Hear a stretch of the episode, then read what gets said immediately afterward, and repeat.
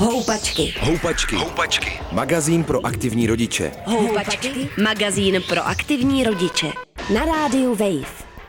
Pozvání do Rádia Wave přijala Tereza Kadlecová. Dobrý den. Dobrý den. Já o vás nebudu nic říkat, řekněte vy něco o sobě. Já vedu v Prague Pride eh, takový program, který se jmenuje Rodičovská přípravka, což je program určený gay a lesbickým párům, které plánují zakládat rodinu.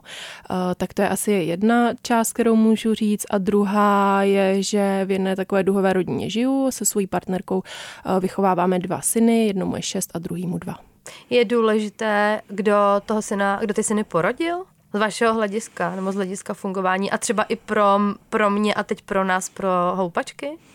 Uh, jako myslím, že nějaký specifika uh, toho biologického a sociálního rodičovství, mateřství tam asi jsou uh, a nemám problém to říkat, tak staršího syna porodila moje partnerka, já jsem vlastně pro něj sociální máma a mladšího jsem porodila já, takže tam máme ty role obrácené. Mm-hmm kolik vůbec takových rodin, ne úplně přesně jako vy, ale myslím duhových rodin, eh, v Česku je, ví, víme vůbec, kolik jich je? Hmm, víme, eh, nebo poslední informace, kterou víme, je ze sčítání lidu v roce 2000 11, tuším, eh, kdy vyšlo kolem dvou tisíc rodin. Teď počítáme, teď se čeká na výsledky vlastně tady tohohle sčítání, který probíhalo letos a tam čekáme, že ty počty budou mnohem vyšší, protože těch rodin uh, rozhodně v posledních letech přibývá, je, to vidět a uh, tak, tak tam jakoby s napětím čekáme. Myslíme si, že můžou být prostě významně vyšší, násobně třeba. Hmm. A víme o nich něco? Vlastně asi ne ze sčítání, protože to jsou, že poměrně zatím se operuje teda se starými, starými dost neaktuálními daty, ale třeba z té rodičovské přípravky, uh, co o duhových rodinách v Česku víme? Asi první taková, eh, takový specifikum, nebo to, co je jako jisto jistě víme, eh, je to, že všechny ty rodiny jsou plánované. Tak eh, to mi přijde jako vlastně dobrý si uvědomit, že vlastně všichni, všechny duhové rodiny jsou nějakým způsobem naplánovaný a ty rodiče se na to připravují nebo přemýšlejí o různých otázkách. Nestává se prostě ta varianta, že, že se vám rodičovství nějak přihodí. Tak, tak to je nějaká, nějaký jeden rozdíl. A co o nich víme, Eh, no myslím, že jsou to rodiny jako, jako každé jiné. Eh, ta, vlastně to, to jako kdyby rodičovství potom přináší všem ty stejné výzvy. Eh, o tom se pak můžeme asi, asi i víc bavit. Takže myslím, že jsou jako vlastně dost stejné, nebo jako stejné jako každé jiné rodiny, prostě čelí těm stejným jako výzvám a tématům, jenom jsou to rodiny vlastně státem znevýhodněné. To je nějaké další jako specifikum, které, které asi se dá říct. Mm.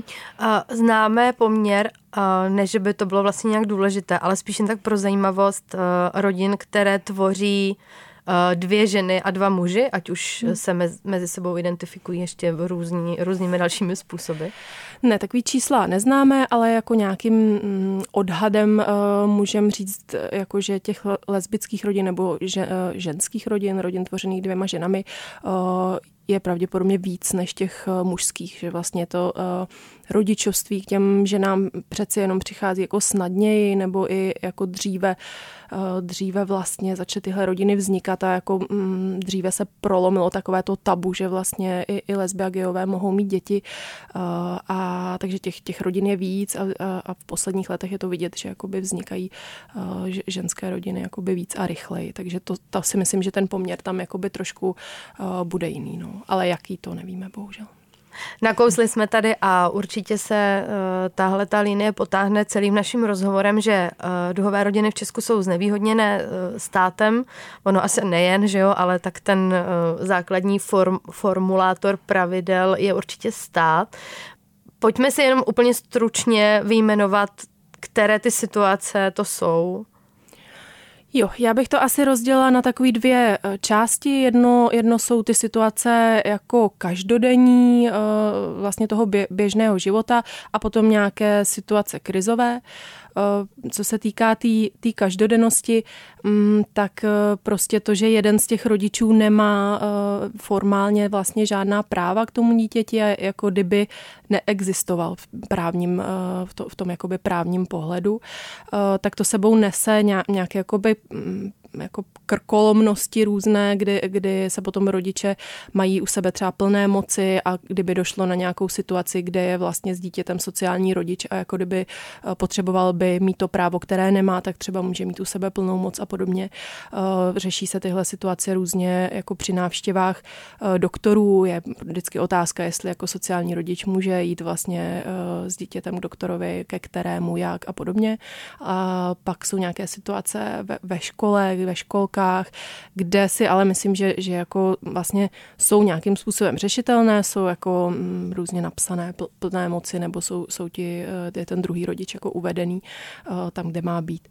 Uh, pak to, co si myslím, že, že jakoby ta uh, stínější stránka té každodennosti je to, že jako vlastně ty rodiny žijí v nějaké nejistotě. To je, to, to je prostě něco, co máte pořád vlastně v hlavě někde na pozadí to běží, že jako uh, ta práva nemáte a že kdyby se něco dělo, že, uh, že to může být problém, tak to je prostě mm, jako nepříjemnost, nějaký, nějaký druh vlastně stresu, který je tam pro tyhle rodiče daný navíc. Tak to, to bych uh, zmínila ještě k té každodennosti.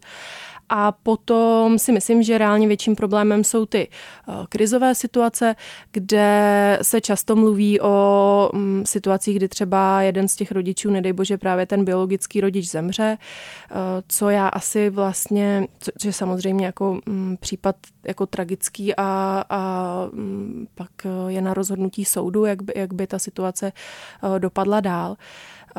Nicméně tam jako máme nějakou naději v to, že vlastně když dítě vyrůstá, vyrůstá v rodině stabilně, uh, je tam ten uh, druhý rodič, který má o péči o dítě zájem dítě na něj zvyklé, že věříme, že, že drtivá většina soudců by vlastně rozhodovala jako příznivě.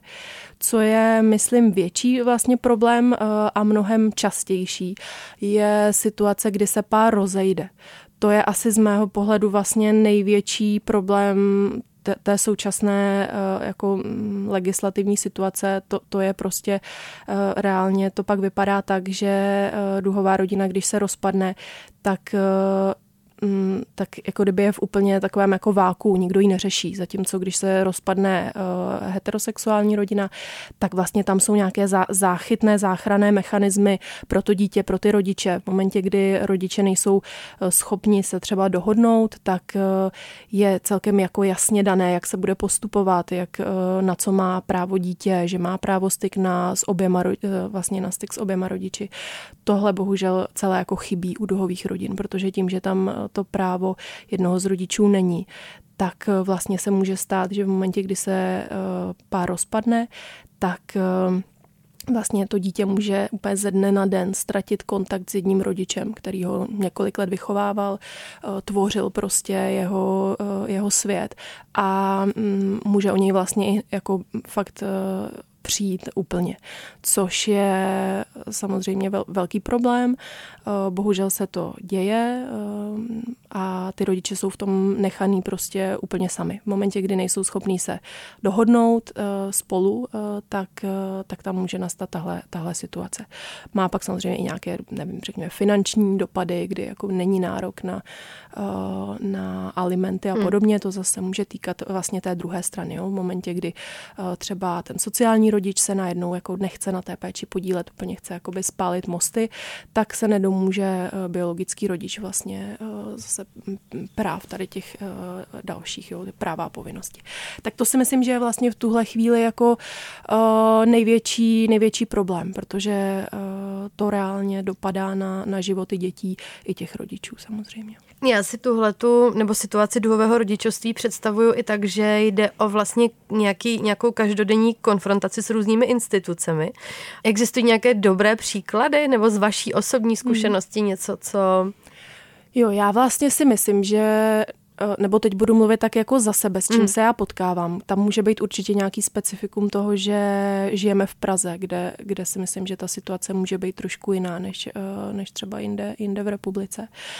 V těch eh, jako institucích typu školky a školy, tak tam mně přijde, že, že docela jako je běžné, že, že dítě třeba vyzvedává i prarodiče a podobně, takže tam jako zase z mojí zkušenosti je, že se na začátku se píšou, se píšou vlastně, kdo jsou ty osoby blízké pro to dítě, které můžou do té školy přicházet hmm. a, a nějak jakoby být s tou institucí v kontaktu a to mi přijde, že docela funguje. Co si myslím, že je mm, jako kde zase je to jako je to vždycky vlastně o lidech, jo? že eh, dějou se třeba uh, situace, kdy ve školce kreslej uh, rodinu, jak má vypadat rodina a prostě i přesto, že vědí, že v té třídě je duhová rodina, tak eh, všechny děti dostanou eh, stejnou omalovánku, na které je eh, máma, táta a dvě děti a vlastně se vůbec neřeší, jestli jsou tam, jaké jsou tam rodiny, jestli tam jsou rodiny, kde je třeba jenom máma nebo jiný počet dětí nebo, nebo jenom samotný otec nebo dvě matky, dva otcové. Jo. Tak to jsou pak takové jako um, situace prostě ovlivněné tím, eh, těmi lidmi a s tím se bohužel jako někdy setkáváme. No. Mm-hmm. A setkáváte se i vlastně se, se stereotypy, které už přebrali ty děti? Myslím teda teď spolužáky vašich synů. Uh,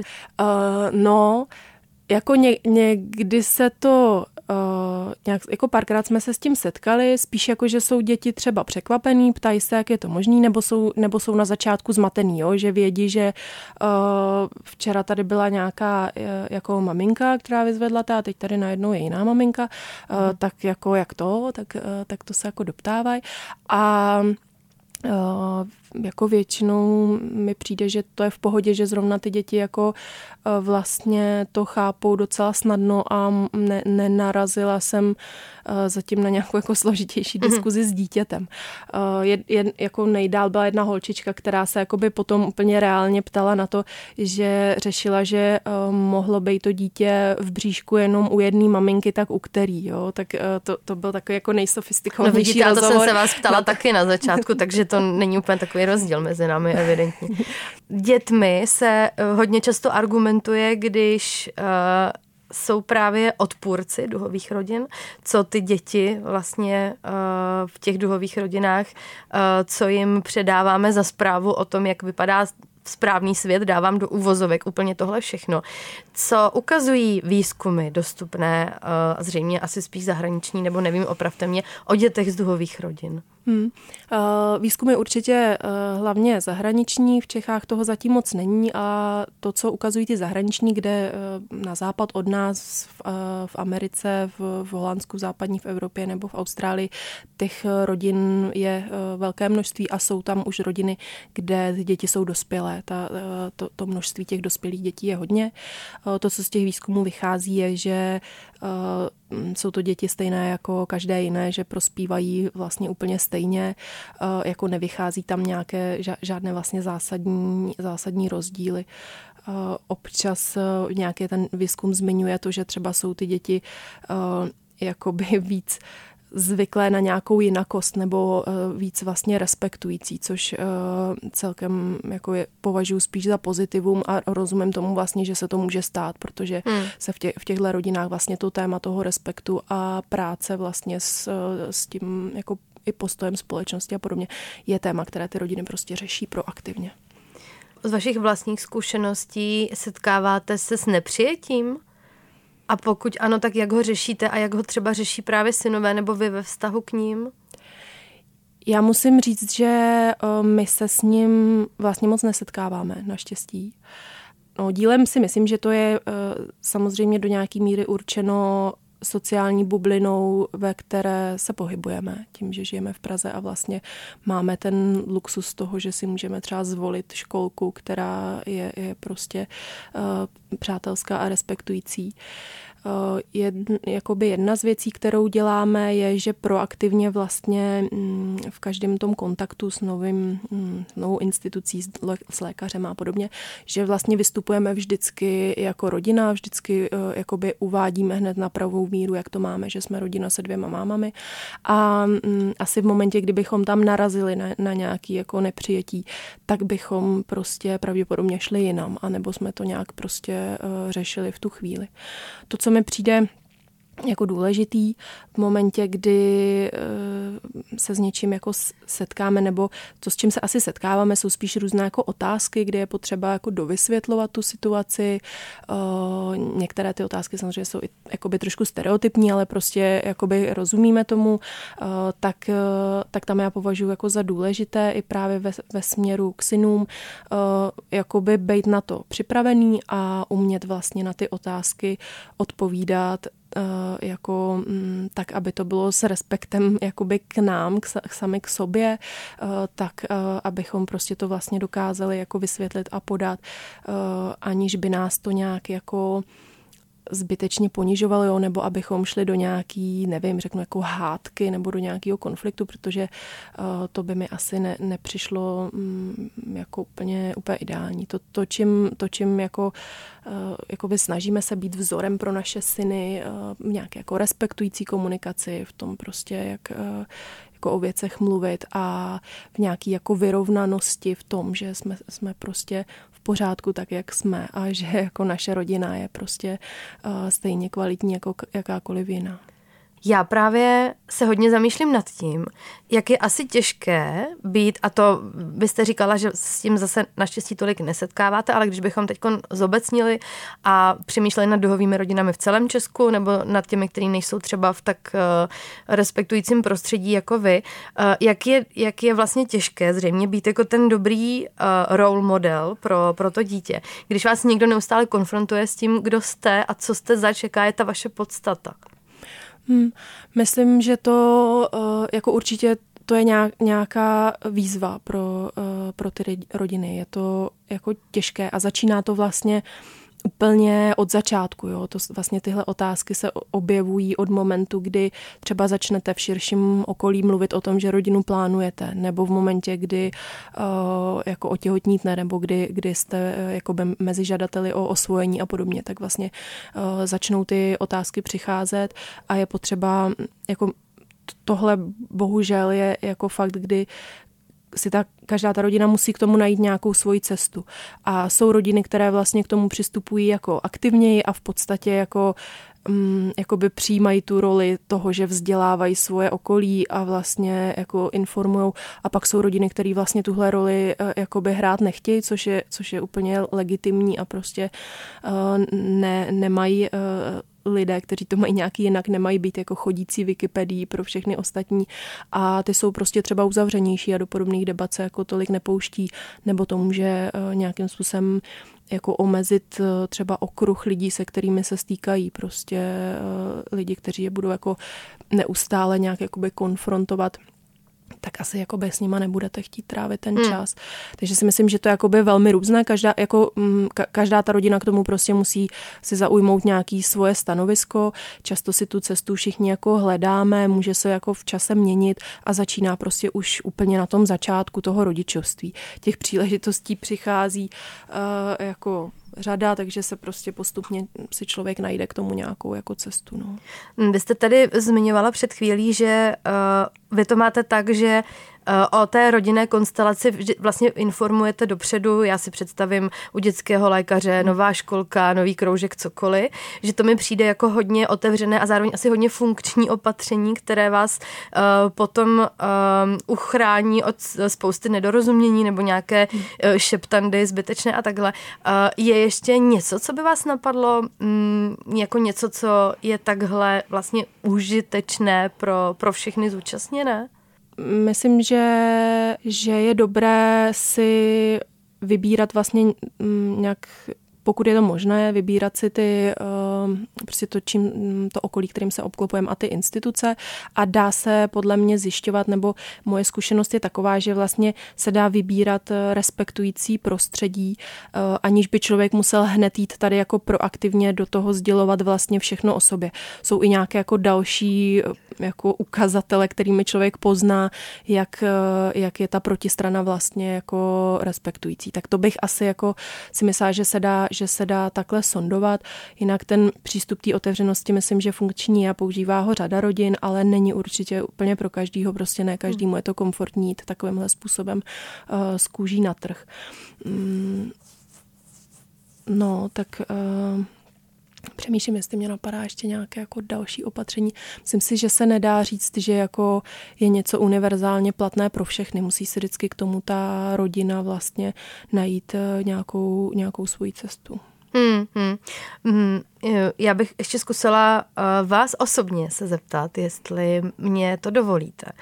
Uh, vy jste říkala, že jste uh, jednoho syna biologická matka a druhého sociální matka. Je to pro vás úplně totež? Nebo, nebo každá ta role je třeba v něčem trošku jiná? Můžu si to zkusit nějak představit? Hmm. Určitě je každá ta role trošku jiná.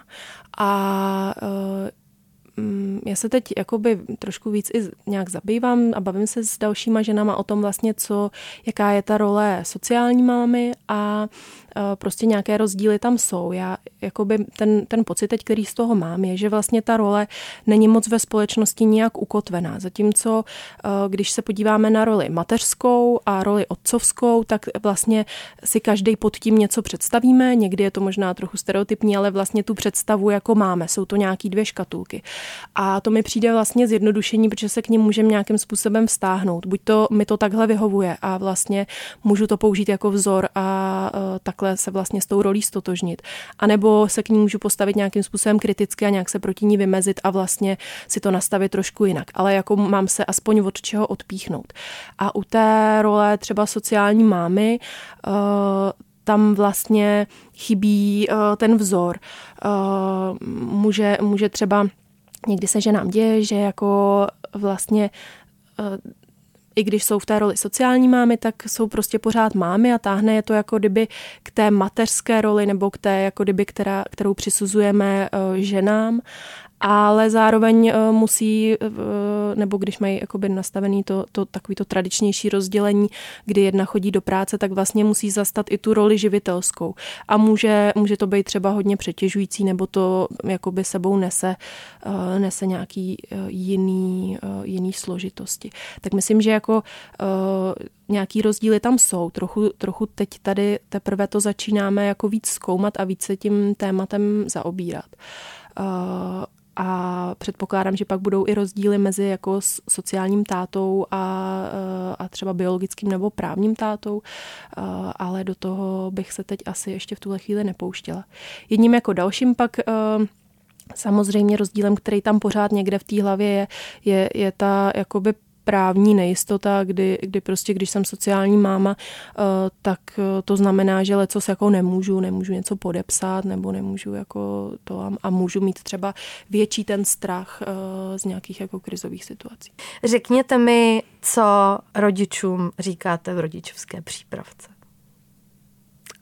Říkám jim, že rodičovství je skvělý a že Eh, je fajn eh, se jako mm, na ní připravit a, a říkám jim vlastně hodně z těch věcí, které jsme se tady bavili dneska, právě to, jak eh, jako předcházet nějakým složitostem nebo bavíme se spolu o, o těchto vlastně tématech, jak se na to připravit. A pak nějakým jako tématem je, jak vlastně ty duhové rodiny vypadají. O tom by se dalo jako mluvit dlouze, na to už tady nemáme prostor, ale každá ta rodina je jiná, jiným způsobem vzniká, jinak je založená, takže to je nějakým jako tématem. Ale to hlavní poselství je, že rodičovství je skvělý a e, že se na něj dá e, připravit a že duhové rodiny jsou e, legitimní rodiny a že, že to je prostě fajn.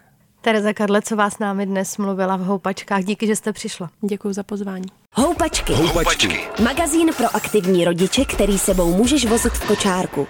Přihlas se k odběru podcastu na wave.cz lomeno podcasty a poslouchej Houpačky kdykoliv a kdekoliv.